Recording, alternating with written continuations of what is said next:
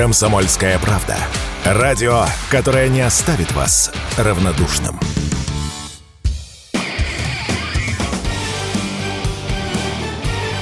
Говорит полковник. Нет вопроса, на который не знает ответа Виктор Баранец. Между президентом Украины Зеленским и главкомом вооруженных сил Украины Залужным все-таки есть противоречия. Эти противоречия очень серьезные.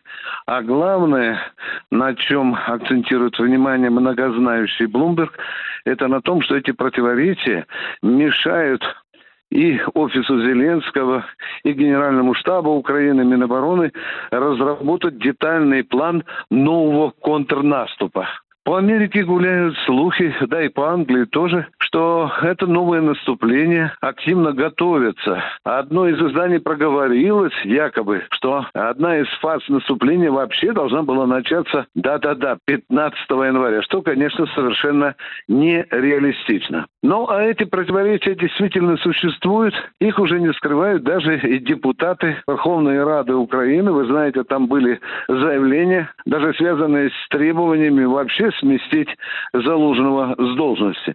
Ну, а теперь о новой фазе контрнаступа. Еще окончательно не решен вопрос с американским и европейским финансированием Киева. Это раз. Во-вторых, еще не полностью отработаны планы поставок новых вооружений на Украину с Америки и, и стран э, европейских стран НАТО. Это вторая причина. И третья причина связана ну, с очень натужно, очень проблематично идущей новой фазой мобилизации. Киев поставил задачу мобилизовать около полумиллиона людей. Вы знаете, в Киеве даже высокие военные начальники признаются, что мобилизация проваливается.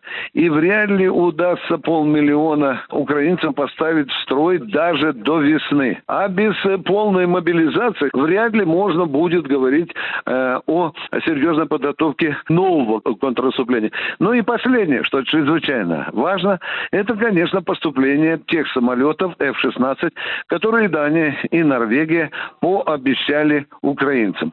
Они маленькими партиями уже подбираются к украинской территории. Несколько из самолетов F-16 уже присутствуют на территории Польши и Румынии. Более того, вам хочу сказать, что с территории Румынии якобы взлетали два F-16 и производили бомбардировку российских позиций на поле боя. То в ближайший месяц, во всяком случае, январь, февраль и март, пока новая фаза контрнаступления украинской армии может быть лишь мифической. Ну и, естественно, в российской армии отслеживают все телодвижения украинского генштаба, офиса Минобороны Украины и, естественно, готовятся к э, событиям или к разным вариантам э, событий. Но врасплох российскую армию уже трудно застать. Она очень хорошо подготовилась к дальнейшему развитию событий. Виктор Баранец, радио «Комсомольская правда», Москва.